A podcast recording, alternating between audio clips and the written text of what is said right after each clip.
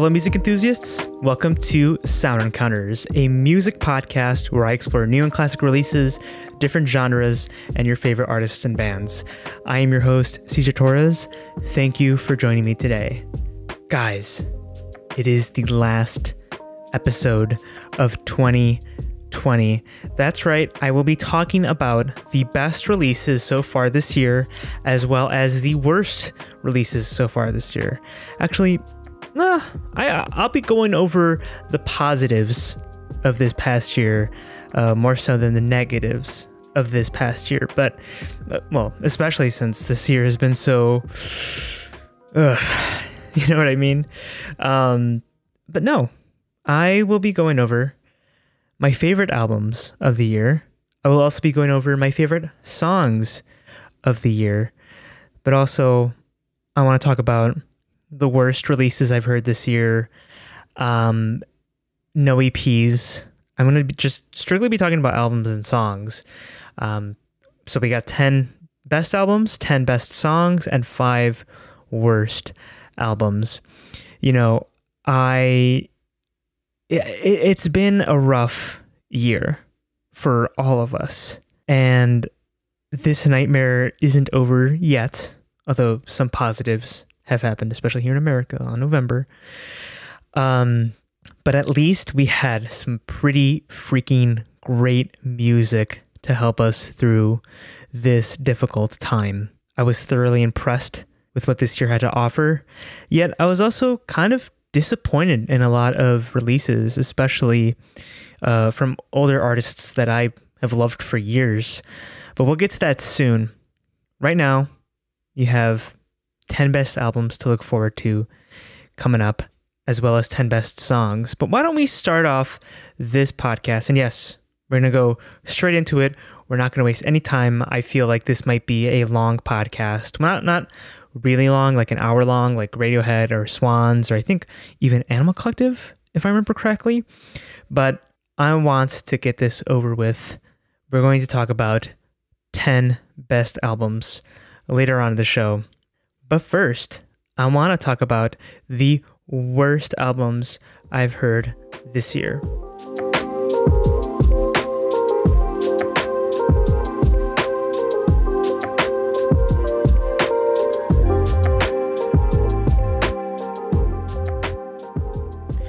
Okay, so the, the, the worst albums of the year. Um, I got five here. We're gonna be talking about them.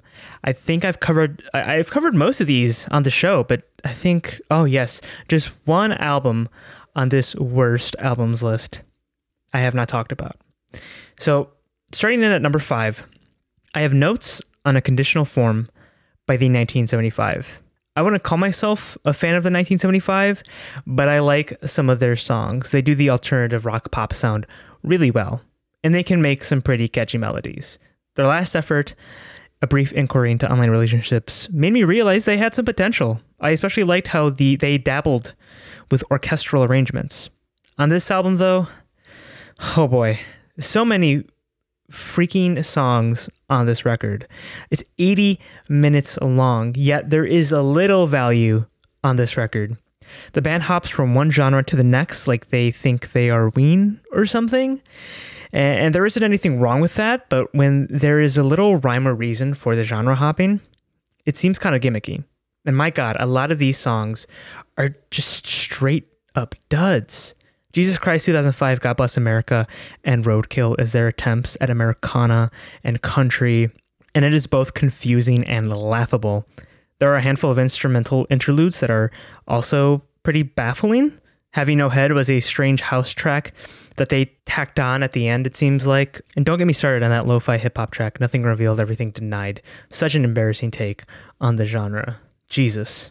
However, it's not terrible as well, I should say it's not all terrible, as there are a few highlights. Like I said earlier, they shine writing poppy, alternative, and indie rock ballads like Me and You Together song. If you're too shy, let me know. If You're Too Shy, Let Me Know is a catchy synth pop ballad inspired by the 80s new wave movement, and I really like the aggressive punk song People at the beginning of the album. But man, is the rest of the album such a mess. Hopefully, they can get their act together because I believe they can make a great indie pop record if they really tried. And I think they came pretty close with uh, the their last album, Brief Inquiry, but this one, it's just bad. At number four, I have The Black Hole Understands by Cloud Nothings. Let's just say I am glad that this album is only 30 minutes long. Cloud Nothings has done nothing but disappointed me since 2014, and this is just another entry in the pile that is the Cloud Nothings shit. I almost fell asleep multiple times during this album. I miss the Cloud Nothings with so much energy. You know, Baldi sounds like a, a stereotypical indie rock vocalist, and it, it's just so sad. Speaking of stereotypical, holy fuck, the guitars, drums, and bass sound so derivative in so many songs on this thing. Nothing stands out. It's the blandest indie rock release of the year. Also, the mixing on this album is all over the place. Sometimes it's fine. Sometimes the vocals need to be turned up, or sometimes the drums need to be turned up. It's so inconsistent. The only song that actually stood out to me was the third track, An Average World. And that's because of its ending. Before that awesome ending, Baldi's vocals are annoying and the instrumental is bland, but the outro has that winding and chaotic instrumentation that I love in a lot of good Cloud Nothing songs. But other than that, this is just bad. And I think they recently released a companion album to this album. Um, and I'm, I'm I'm not I don't plan on listening to it at all. And number three, Top by YoungBoy Never Broke Again. I can sum up this album with forgettable bars and verses and uninteresting 808 and hi-hat beats. Um, and yeah, that's about it. Nothing else to say. No good songs. Just nothing. Just. but anyway, Let's move on to my number two pick, Mind Hive by Wire. I am a huge Wire fan. I think I've talked about them before when I talked about post punk. Um, and that's because they are a legendary post punk band with a number of great and iconic albums under their belt. However, this album sounds like a watered down version of the band that I've come to love. Uh, it honestly sounds like another band trying to imitate them. And, and that's just the saddest thing because that is such a fall from grace.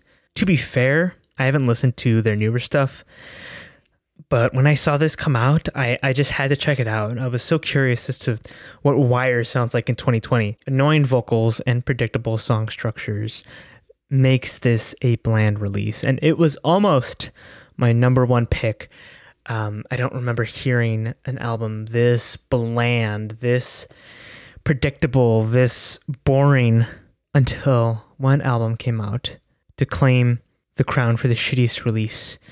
And it was a release that was fairly recent. It was a release that I have criticized for months before the album even came out. And that album is Cyr by the Smashing Pumpkins. And yes, it was that bad. I already knew I was going to dislike this album based off the singles the bands released beforehand. I didn't know what Billy Corgan was smoking, but for whatever reason, he decided bland and uninspired synth pop was the way to go for this album. And it's not like they haven't done this before. They've done it a number of times and it was very good. But for whatever reason, they decided to waste all of our times with this crap. The synths are so derivative the song progressions and structures are the same across most of the album. At some point, these songs just ble- like blend in together because they are so similar sounding, and that is not a good thing.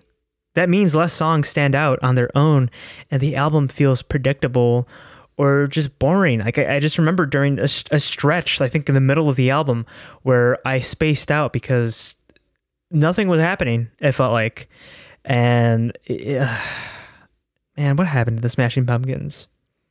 I really only liked one song on the album, and it wasn't because it, did, it, it didn't do anything different, but it was the best of the melodies and the best vocal performance from Corgan, who, by the way, annoyed the shit out of me throughout the album.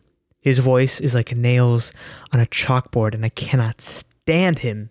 The worst part is that the album is over an hour long, and it makes it so much more unbearable so much longer than it actually is. I said 1975 had little value. This album literally has no value. This is the worst release of 2020. Congrats, Smashing Pumpkins. You suck. uh, and I'm glad I got that out of the way because there's just when I think about 2020, there's actually a lot of good this year that came out instead of the the bad that I just mentioned. And I only mentioned five albums. Really, not a lot of releases this year disappointed me. But the ones that, that the ones that did stood out to me the most because of course we had such a great year in music. And if you don't think we had a great year in music, let's talk about the best songs of the year.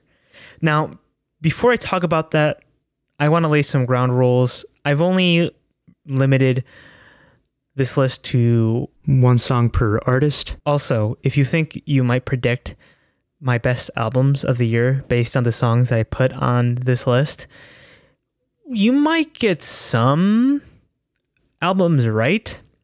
But for the most part, I think individual songs stand on their own um, apart from albums. Albums I feel like need to be listened to as a whole to really enjoy it. I mean, you could take certain songs off of an album and say like, "Oh yes, this is a great song. I'll put this on a playlist." But really, what what makes a great song for me doesn't really rely on the album that it's from or whether or not the album that is it is from is my favorite album of the year or my favorite albums of the year. A lot of these songs don't even have albums albums attached to them, as you'll uh, hear. Or at least one song, I think. Yeah, just one song. But still, I appreciate the individual moment of a song compared to a full length album. So, without further ado, let's get to my number 10 pick, best song of the year and that is WAP by Megan Thee Stallion and Cardi B. Yeah, that's right. I am putting WAP on here. How could I not? It got so much buzz around it, whether it was controversial, whether it was Ben Shapiro saying wet ass P word, or people just enjoying the hell of it. I am part of the latter group as I genuinely enjoyed Cardi and Megan's smart and hilarious verses. The minimal 808 beat was also a highlight for me. It just goes to show you that you don't need to overproduce trap beat to make a song memorable. I play the song a lot as I got a kick from it. At number nine, I have Busy Man by Died. I am a simple man. I hear post hardcore, and I have to add it to my Spotify library. Seriously though, Died revived the 90s post hardcore sound with their latest album, Less Life. I was really looking forward to the album given how good the singles were, one of them in particular being Busy Man. The bass line sounds like it was inspired by a, a lot of Fugazi's bass lines, as we can hear a bit of dub. Also, love how the band switches between that moderate tempo to fast and aggressive with ease. The chorus is one of the highlights for me as I love the shout singing. Again, really reminding me of those those classic 90s hard, post-hardcore bands, which is mostly why it's on the list. And also, you can't go wrong with that infectious bass line. Come on. You know you love it too. And number eight, I have Charms by Armand Hammer. God, I love this duo, and their new project is just so fantastic. A song like Charms really showed how much they've changed things up for this album. First, the sample that they used with the flutes is very bright, which isn't typical for their sound. Usually, they take a darker and grimier approach to their music, almost sounding apocalyptic or anxiety inducing. And hearing something this lighthearted from them was a bit jarring. Also, there are some lyrics referring to how fucked up the earth is and how helpless they feel. They can't really change anything. They inherited this earth.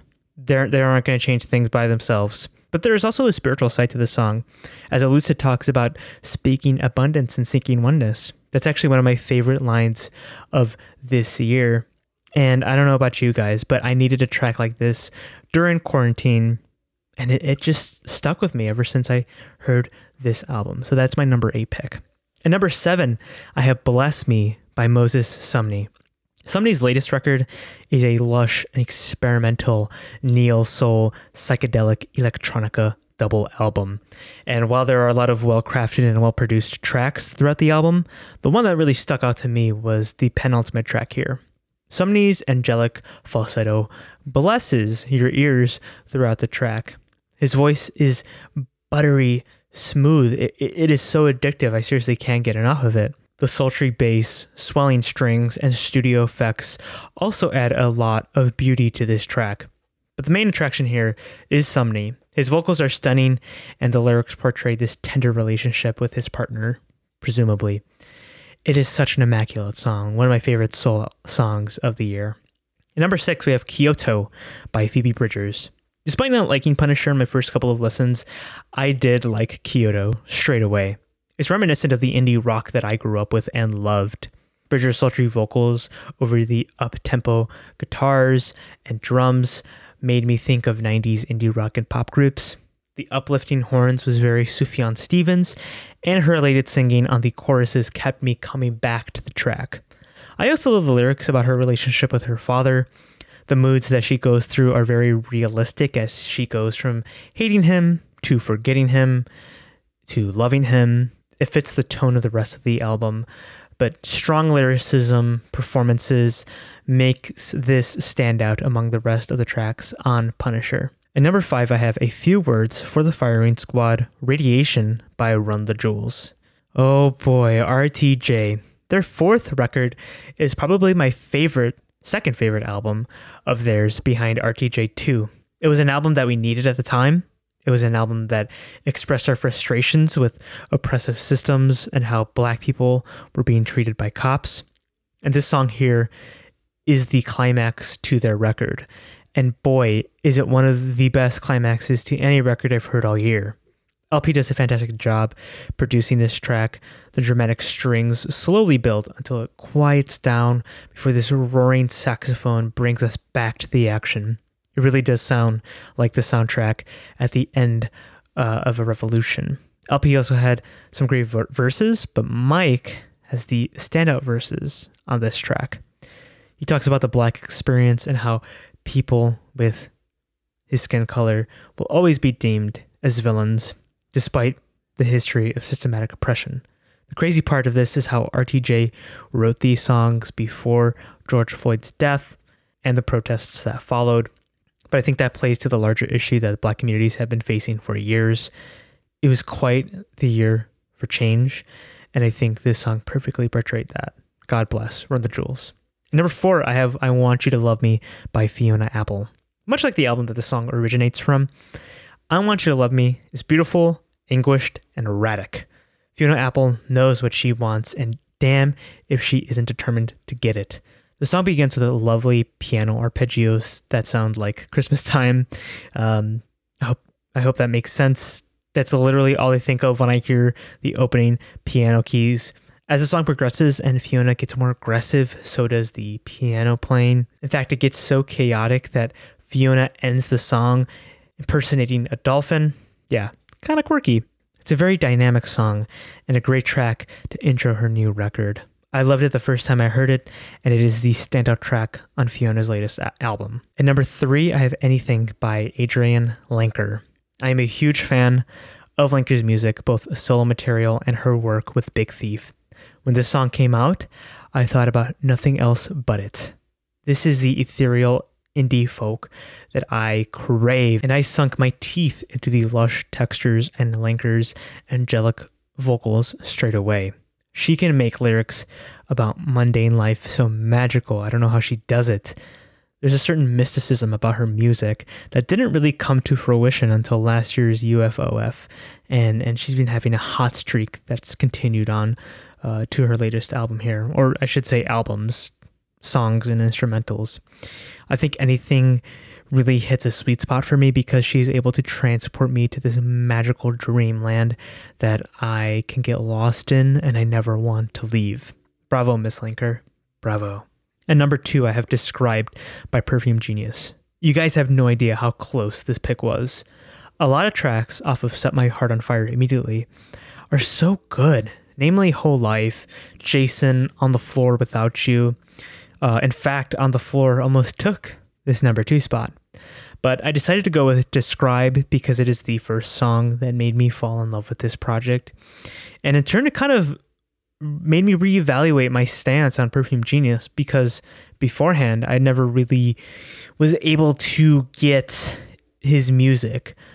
But with this album, this specific track, I was just like, okay, maybe I'm missing something. And I was able to go back and I really appreciate his later stuff first.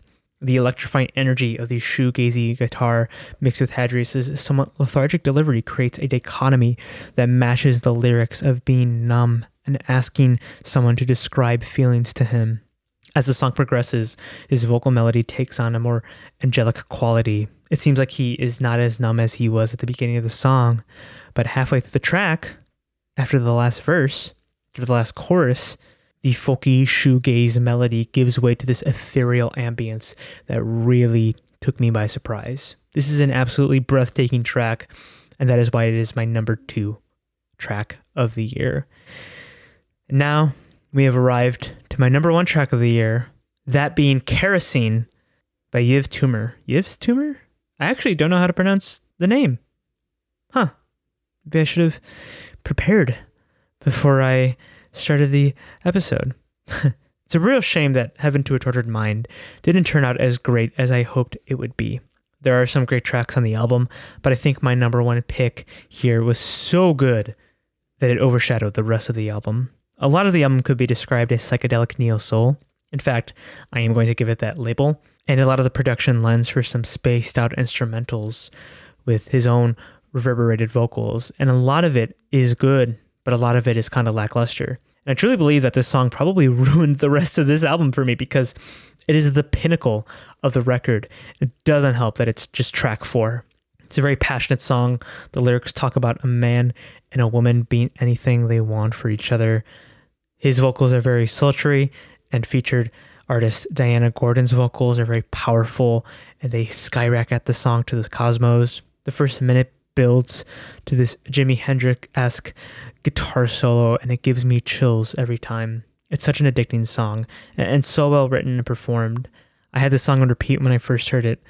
Um, actually, I think there was a couple of weeks where I just listened to the song exclusively because it's so freaking good. On social media, I posted my Spotify Wrapped for the year, and you can see that I have this song as my most listened song of the year. Um, so no surprise that it kind of made it here on my number one pick. Um, but that is my favorite songs of the year so far. Coming up next, I'm going to be talking about my favorite albums of the year. Stay tuned, everybody. You're listening to Sound Encounters.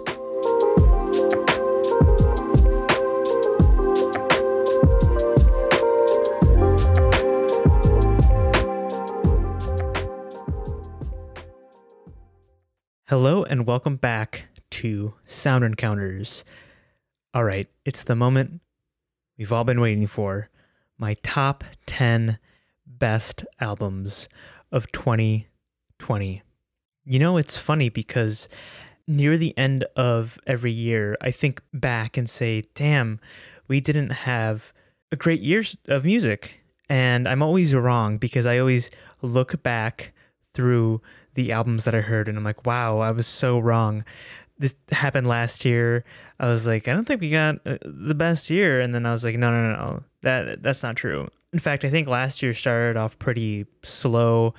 There weren't that many great releases at the beginning of the year, but once the second half of the year kicked in, we got a whole bunch of amazing releases. And I don't think that's the case here. I think they're pretty evenly spread out, the the albums that were released this year that are on my list. And I didn't find it nearly as difficult as last year to pick albums for this end of the year list. Although back then I was doing it for my own personal reasons and not for a podcast, but nonetheless, I feel pretty confident about the 10 that I picked here. I think we had an amazing year of music but I want to talk about a couple of albums that didn't exactly make it on my list. A couple of honorable mentions because there were so many great albums that they that there were a couple that just didn't make it on my list. So the first album I want to mention is Set My Heart on Fire Immediately by Perfume Genius. This was a record that I just didn't connect with right away. And I, I think that was crazy of me because I kept returning to the album because there were so many great hits and honestly it was the album that kind of opened my eyes to perfume geniuses genius to make a little pun but yeah so many great tracks on that album as you already know, Describe is one of my favorite songs of 2020. On the Floor, fantastic song. Without You, another fantastic song that I kept returning to, as well as Jason and Whole Life and Some Dream. Just a really great record that is unfortunately cursed with a couple of filler tracks, but it was such a good record. One that I kind of have constantly returned to every other month or so. One of my favorite indie rock releases of the year. Speaking of indie rock releases, I want to talk about another release that didn't really connect with me on first listen. And uh, luckily, the, the songs stood out to me in my mind, and I was just like, I gotta re listen to these songs. And then I ended up re listening to the project. But that project being Punisher by Phoebe Bridgers. Usually, uh, there's always like a couple of albums, uh, indie rock albums, I should say, that always get a lot of hype, whether through Pitchfork or just internet hype in general but I always dismiss those hype albums because I just I, I, don't know maybe they're seeing something else that I'm not seeing or hearing I should say. I don't know what it is but I, I never get the hype. And at first I didn't get the hype with Punisher. I think Phoebe Bridgers is a fantastic singer. I didn't really like her first release. I thought it was pretty just run of the mill folk indie rock songs. And while there were a couple of standouts on Punisher, uh, I think I remember loving Kyoto and I Know the End, and I think Punisher as well. On first listen, I just couldn't really see the appeal of the rest of the album. But luckily, about a couple weeks ago, actually, I re listened to the whole thing and I was like, wow, I understand now. I understand why a lot of people hyped this up. I understand why a lot of people love this record. Personally, I think there are a couple of tracks on there that miss the mark for me, and that's why I can't really include it in my top 10 albums of 2020. But I understand now, and I think it is a fantastic indie rock album. Very sad indie rock album, but there are a lot of great compositions, especially I Know the End with those triumphant horns at the end and that chorus and Phoebe Bridgers' blood curdling scream. That is such a fantastic finale to a record.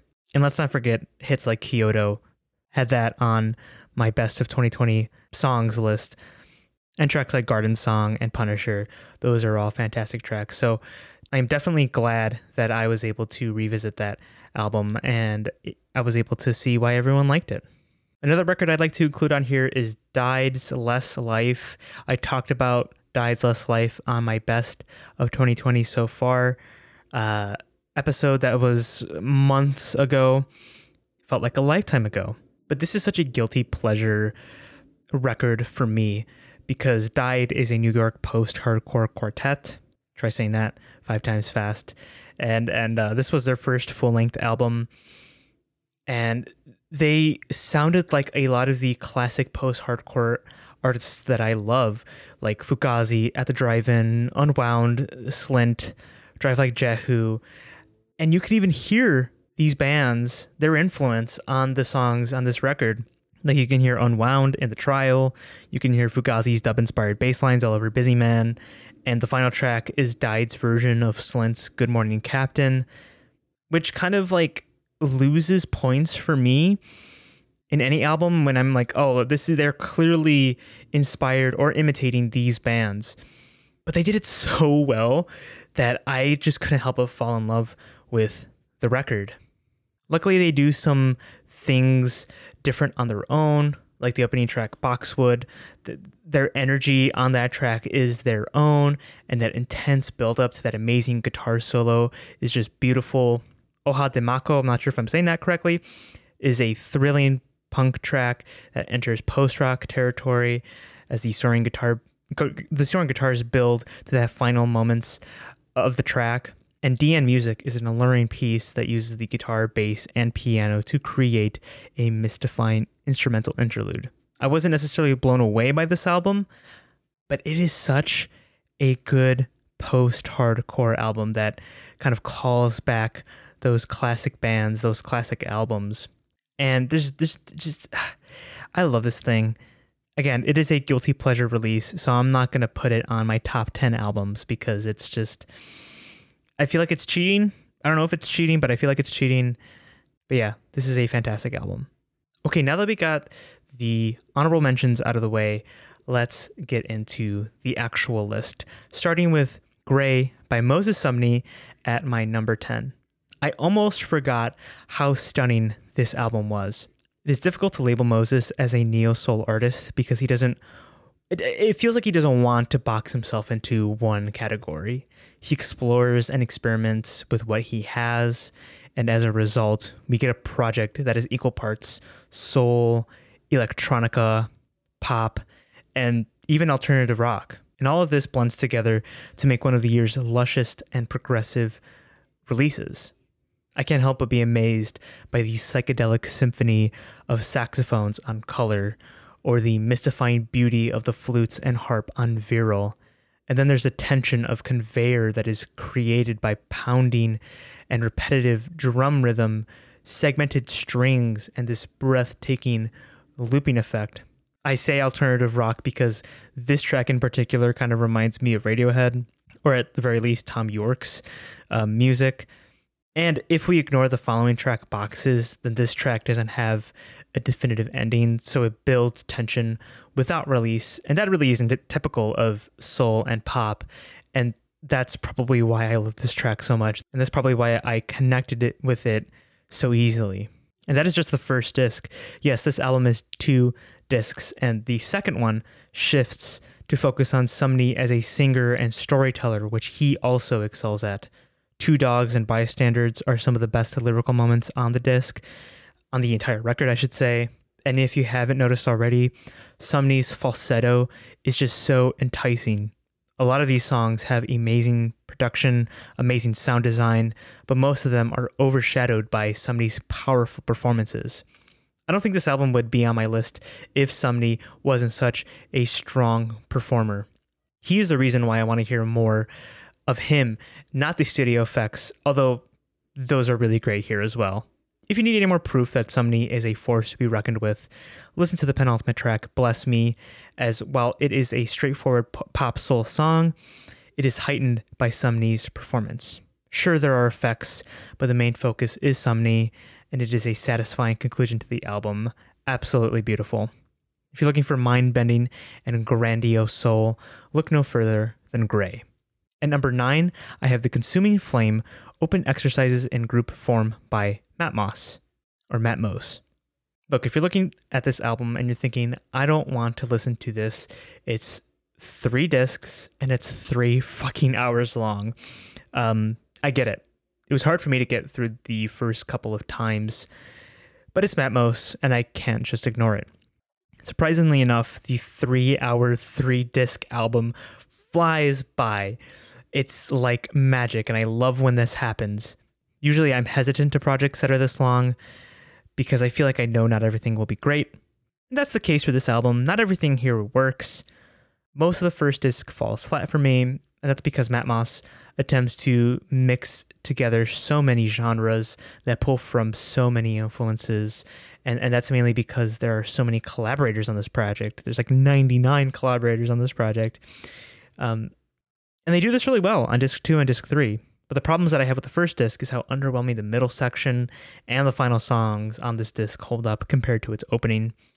It felt like I was about to listen to some ambitious electronic music, and then they just start fucking around, and it doesn't sound all that great. It's not all that satisfying.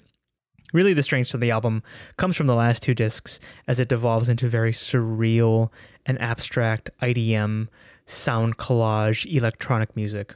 I was surprised yet tickled to hear different streaming platforms being sampled, especially Netflix's unmistakable sign in sound effect on platformism. I loved hearing the serene song they did with Yo La Tengo. There are moments on the album that are genuinely unnerving, like the eclectic I Know What I Saw, or the quirky Nice Men in Stable Relationships. And don't even get me started on the third disc, which is so freaking good that it could have been its own separate album. And in fact, it could have probably been higher on my list if it was a separate album.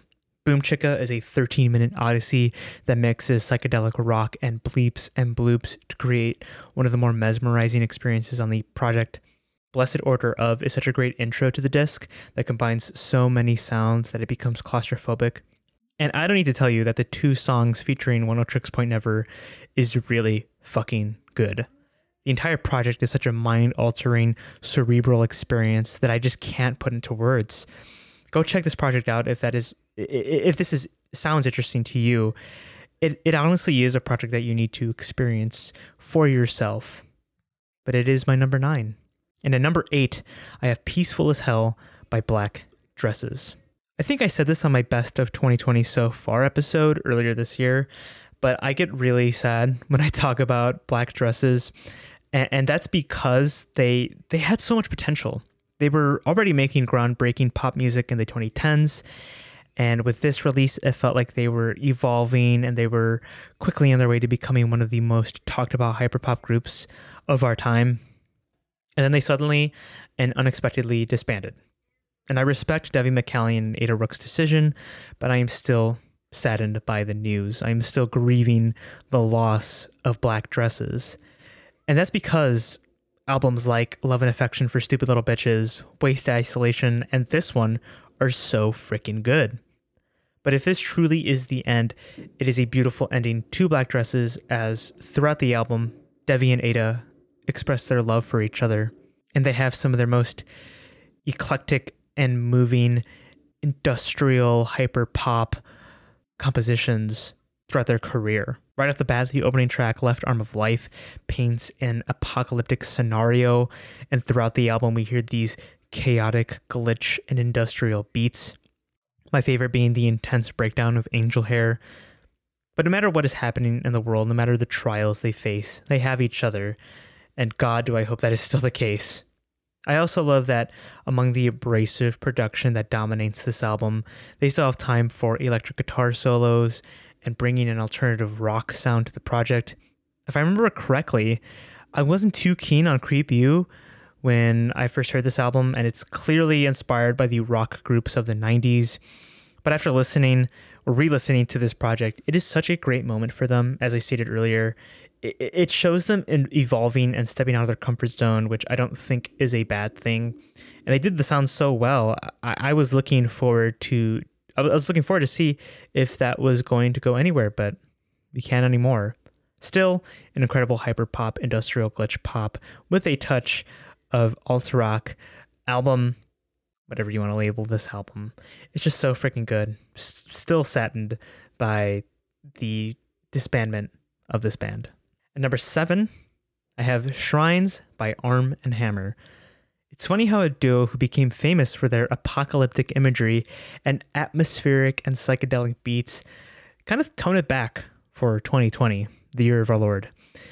An Armand Hammer fan might hear what I just said and think, oh no, this album isn't going to be as good as their previous output.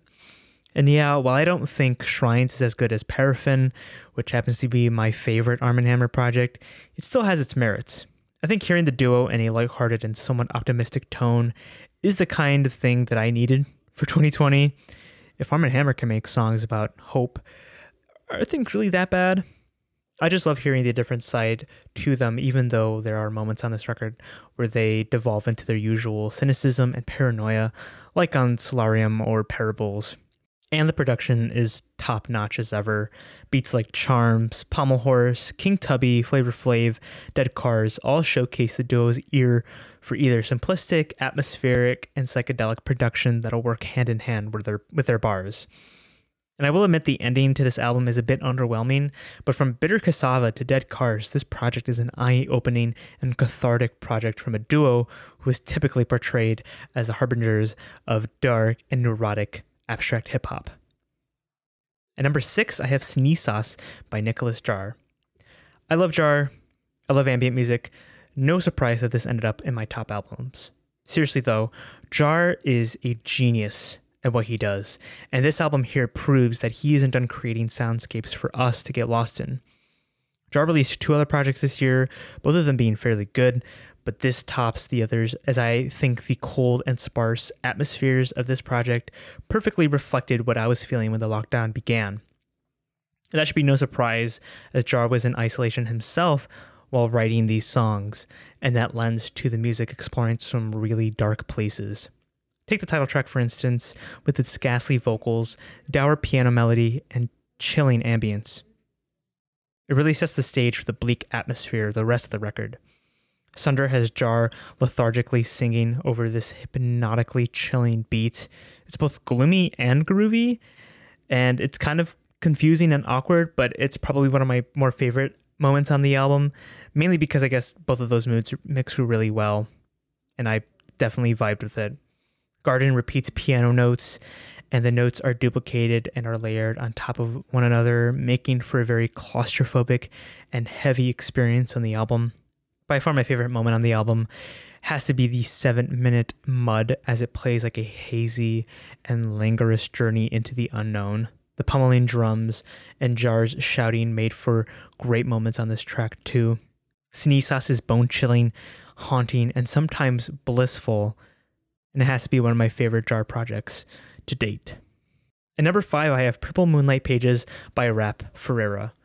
So this was an album that I didn't really connect with when I first heard it. Happened a lot this year. Talked about Perfume Genius and Phoebe Bridgers, new projects who that didn't really win me over until several listens.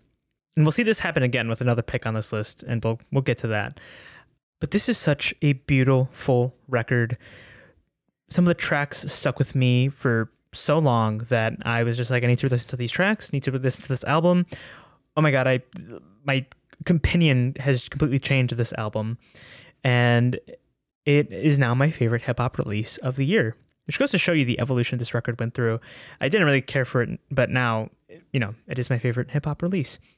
The album comes to us from rapper Rory Ferreira, aka Milo, aka a rapper who has gone through several pseudonyms before arriving to Rap Ferreira. And this feels like his most freeing work yet. I love Milo's style of rapping because it necessarily it isn't necessarily rapping. The cover of the album says rhythm and poetry. That is a perfect description of what you'll hear on this album.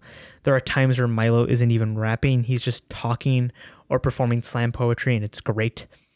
I love projects like this one because it usually takes me a while before I'm able to decipher what the artist is talking about. And from my understanding of this project, we can go from subjects like a stream of conscious poem about existentialism to thinking about if Chance the Rapper does his own laundry most of the times, these poems are said alongside dreamy, soft, and calming jazz samples, keyboard, and electronic melodies. If you want to vibe out to some ethereal production, I recommend listening to songs like Cycles, Doldrums, and Golden Sardine.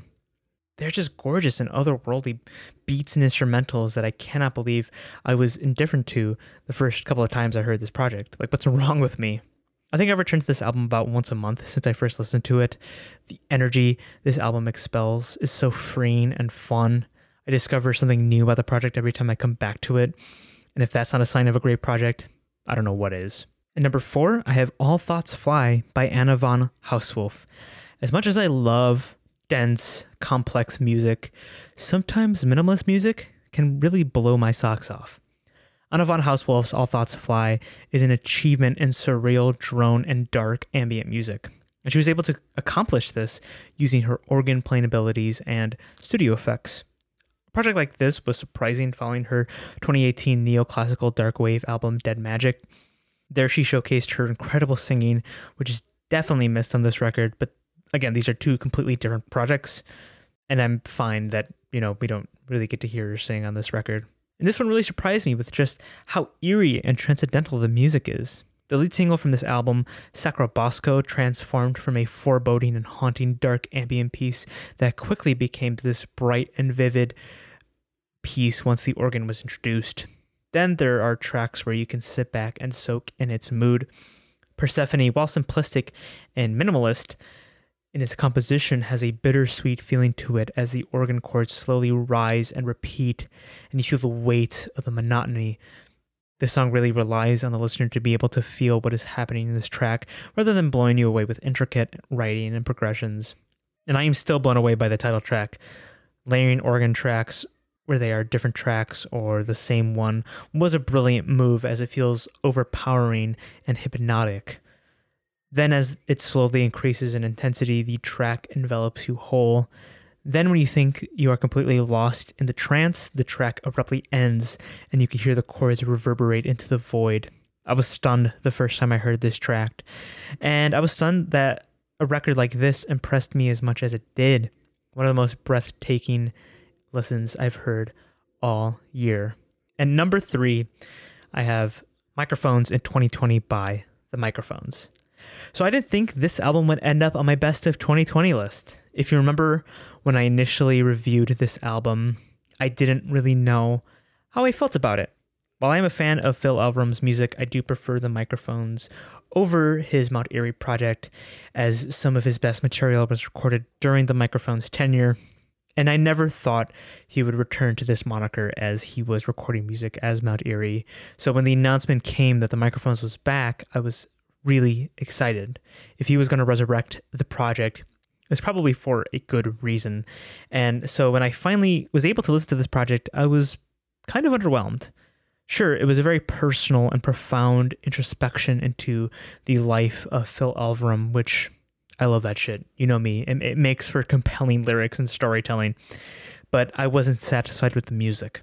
However, after giving it a couple of more listens, I can safely say this album is up there with some of Elverum's best material.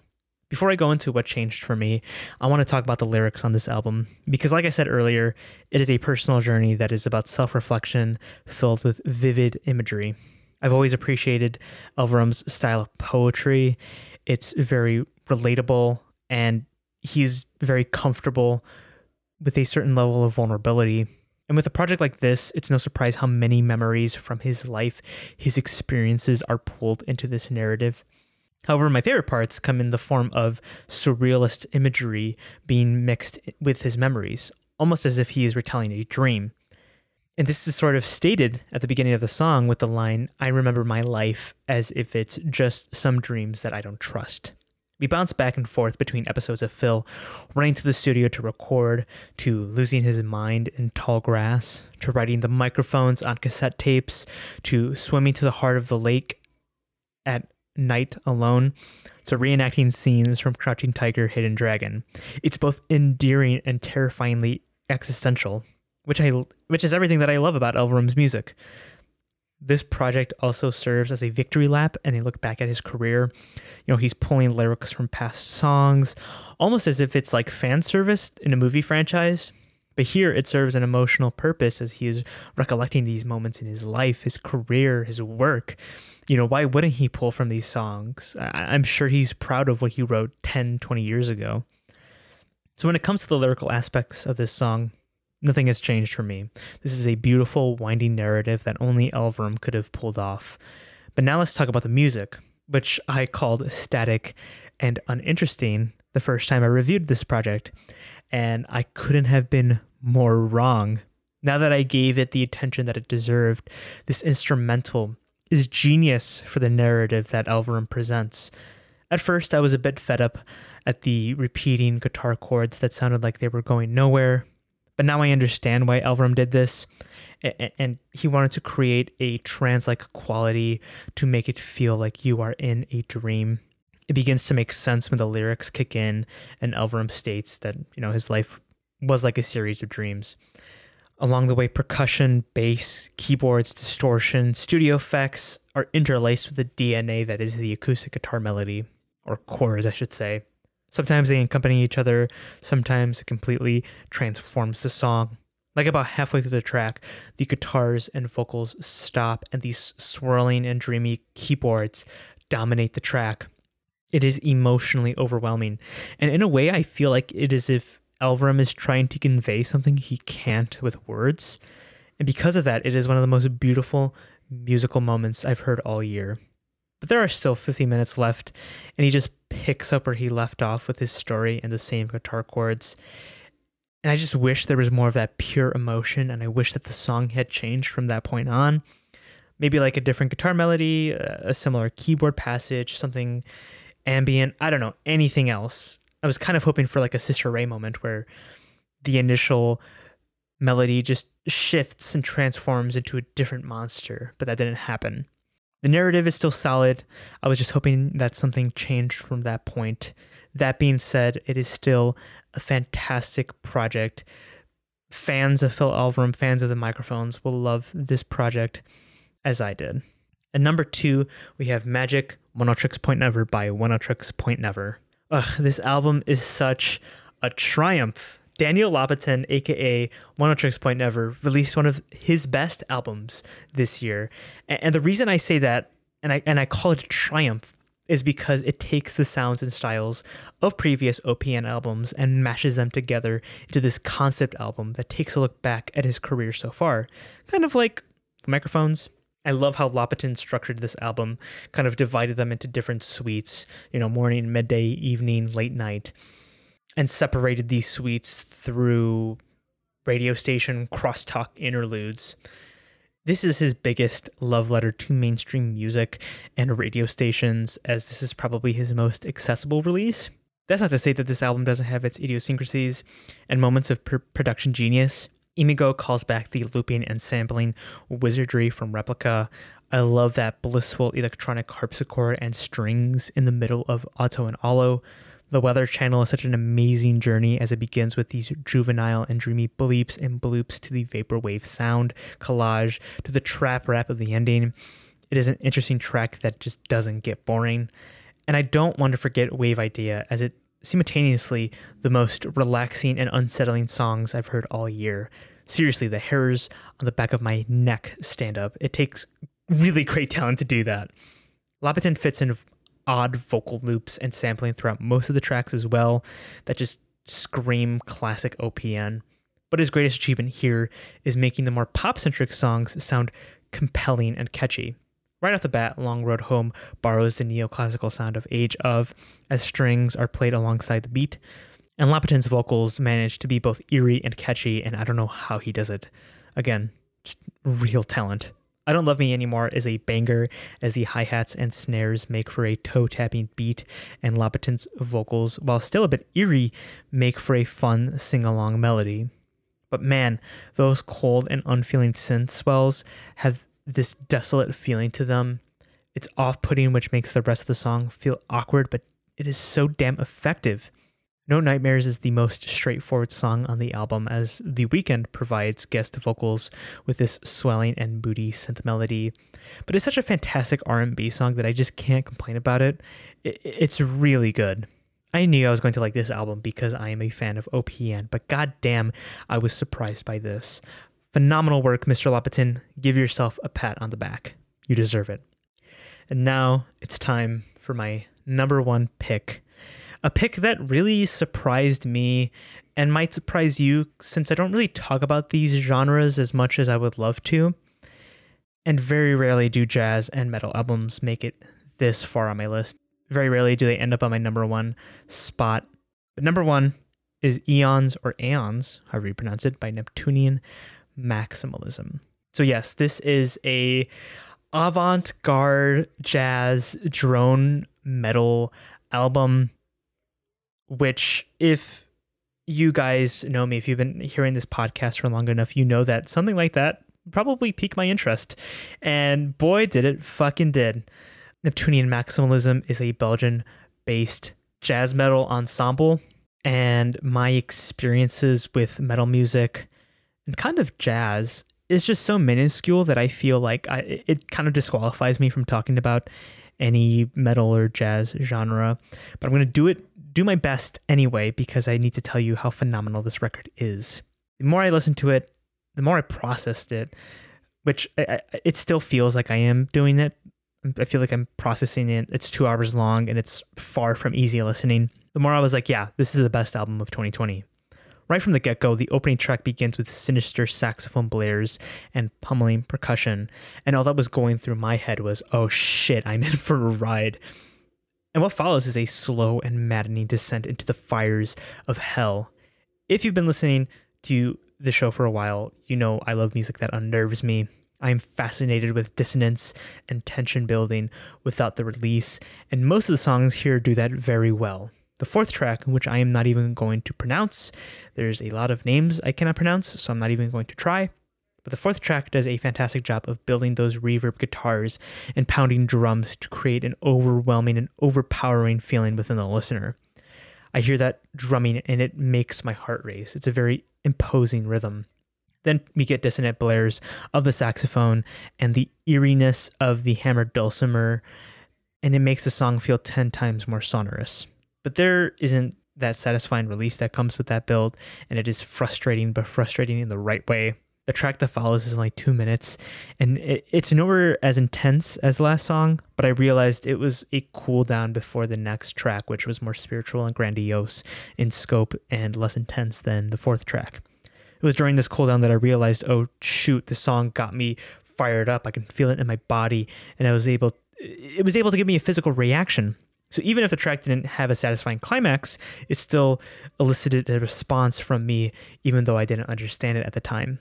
Czar, the seventh track, which I'm happy that I can pronounce, I think does something similar, but with an ominous bass line that rises from the murky atmosphere before being overpowered by this psychedelic drone. The final four tracks, which comprises the third disc of the album, To the Sun, is such an apocalyptic and harrowing listen. I fucking love it. Whether it is the distressing alarm, foreboding drone, and atonal sax of Eos, the unsettling atmosphere and chanting and moaning of Heliozopolis, or the alluring final moments of the record, this last stretch is so extraordinary. This album is rich in atmosphere. It features the year's most spellbinding performances and has an urgency to it that hooked me right from the start. And that is why Eons by Neptunian Maximalism is my number one pick. Whew, and that does it. That concludes my best of 2020 albums list. Despite being a pretty shitty year overall, at least we had phenomenal music to get us through it. For the rest of the year, I think I'm going to put on Eons and just celebrate that album because it's such a freaking phenomenal album. I already said my piece, so you didn't need me to repeat myself. Um, but yeah, so many great albums. I I am curious though to hear what your favorite albums are. I know I'm going to take a break for a couple weeks, probably a whole month, but if I get enough voice messages sent in, I want to do a feature where I can hear what you guys have to say, what what your favorite 2020 albums were. I'll respond to what you guys have to say. But you know, there's there's so much music out there. I feel like I haven't listened to everything great out there. You know, I'm just one guy can't listen to everything, but what I heard this year was just so amazing. I'm so glad that we got these freaking phenomenal releases. But yes, send in your picks for the best albums of 2020. Send in your best songs, maybe. Talk about an album that you despised. I, I will feature it. It is my promise to you that if you send me in a voice message, if you send me in a tweet, if you tell me it through an Apple Podcast review. I will feature it on the first show back from my break. And you know, I just love to talk about this uh, like like the end of the year like excites me because I get to look back and listen to the albums that I absolutely loved. And so if I get to do that again in January, then I would love to do that again. But yes, I recommend you go out and listen to Eons by Neptunian Maximalism, especially if you love jazz, if you love avant garde music, if you love drone metal. Um, even if it isn't up your alley, listen to it maybe it'll awaken something inside inside of you, and um, maybe we can talk about it. Um, we can have a little conversation on the podcast. If you send in a voice message of you listening to it and your reactions to it, maybe you didn't like the album, we can still have a conversation about that because I love to have these conversations about music and continue to talk about the music. Talk about you know like why didn't you like it why did you love it you know and and and just those conversations are just so meaningful to me um, I'm going on a bit of a tangent, but yes, Eons, Neptunian Maximalism, again for like the 10 billionth time, is my number one album of the year. Well, that does it for Sound Encounters for the year. Thank you for joining me these past couple of months if you've stuck around for this long. Thank you for those newcomers who have come in either this episode, the previous couple of episodes. I greatly appreciate all of you for listening to my little show here. Um, I'm excited for the next phase of Sound Encounters when I return in 2021. I'm excited for the new music that we're going to get in 2021. I'm excited for the new genres and artists that we can explore together in 2021. And I am excited for the growth of this little Sound Encounters fam that we have here. If you want to help me grow the Sound Encounters fam, please leave a review on Apple Podcasts. Let me know what you think. Uh, any recommendations, anything, uh, just anything. You can even send in a voice message on anchor.fm and you can tell your friends about Sound Encounters. Tell your music enthusiast friends about Sound Encounters. And uh, I think that's it. Um, I'll be back in 2021 with new material. Gonna talk. We talk, gonna be talking about new genres. Uh, I think, yeah. When we come back from the break, I'll be talking about an essential album. The least I will tell you is that is a that it is a hip hop album. So you have that to look forward to. But until then, I've been Cesar Torres, your host. You've been listening to Sound Encounters. Thank you so much for the support. See you in 2021.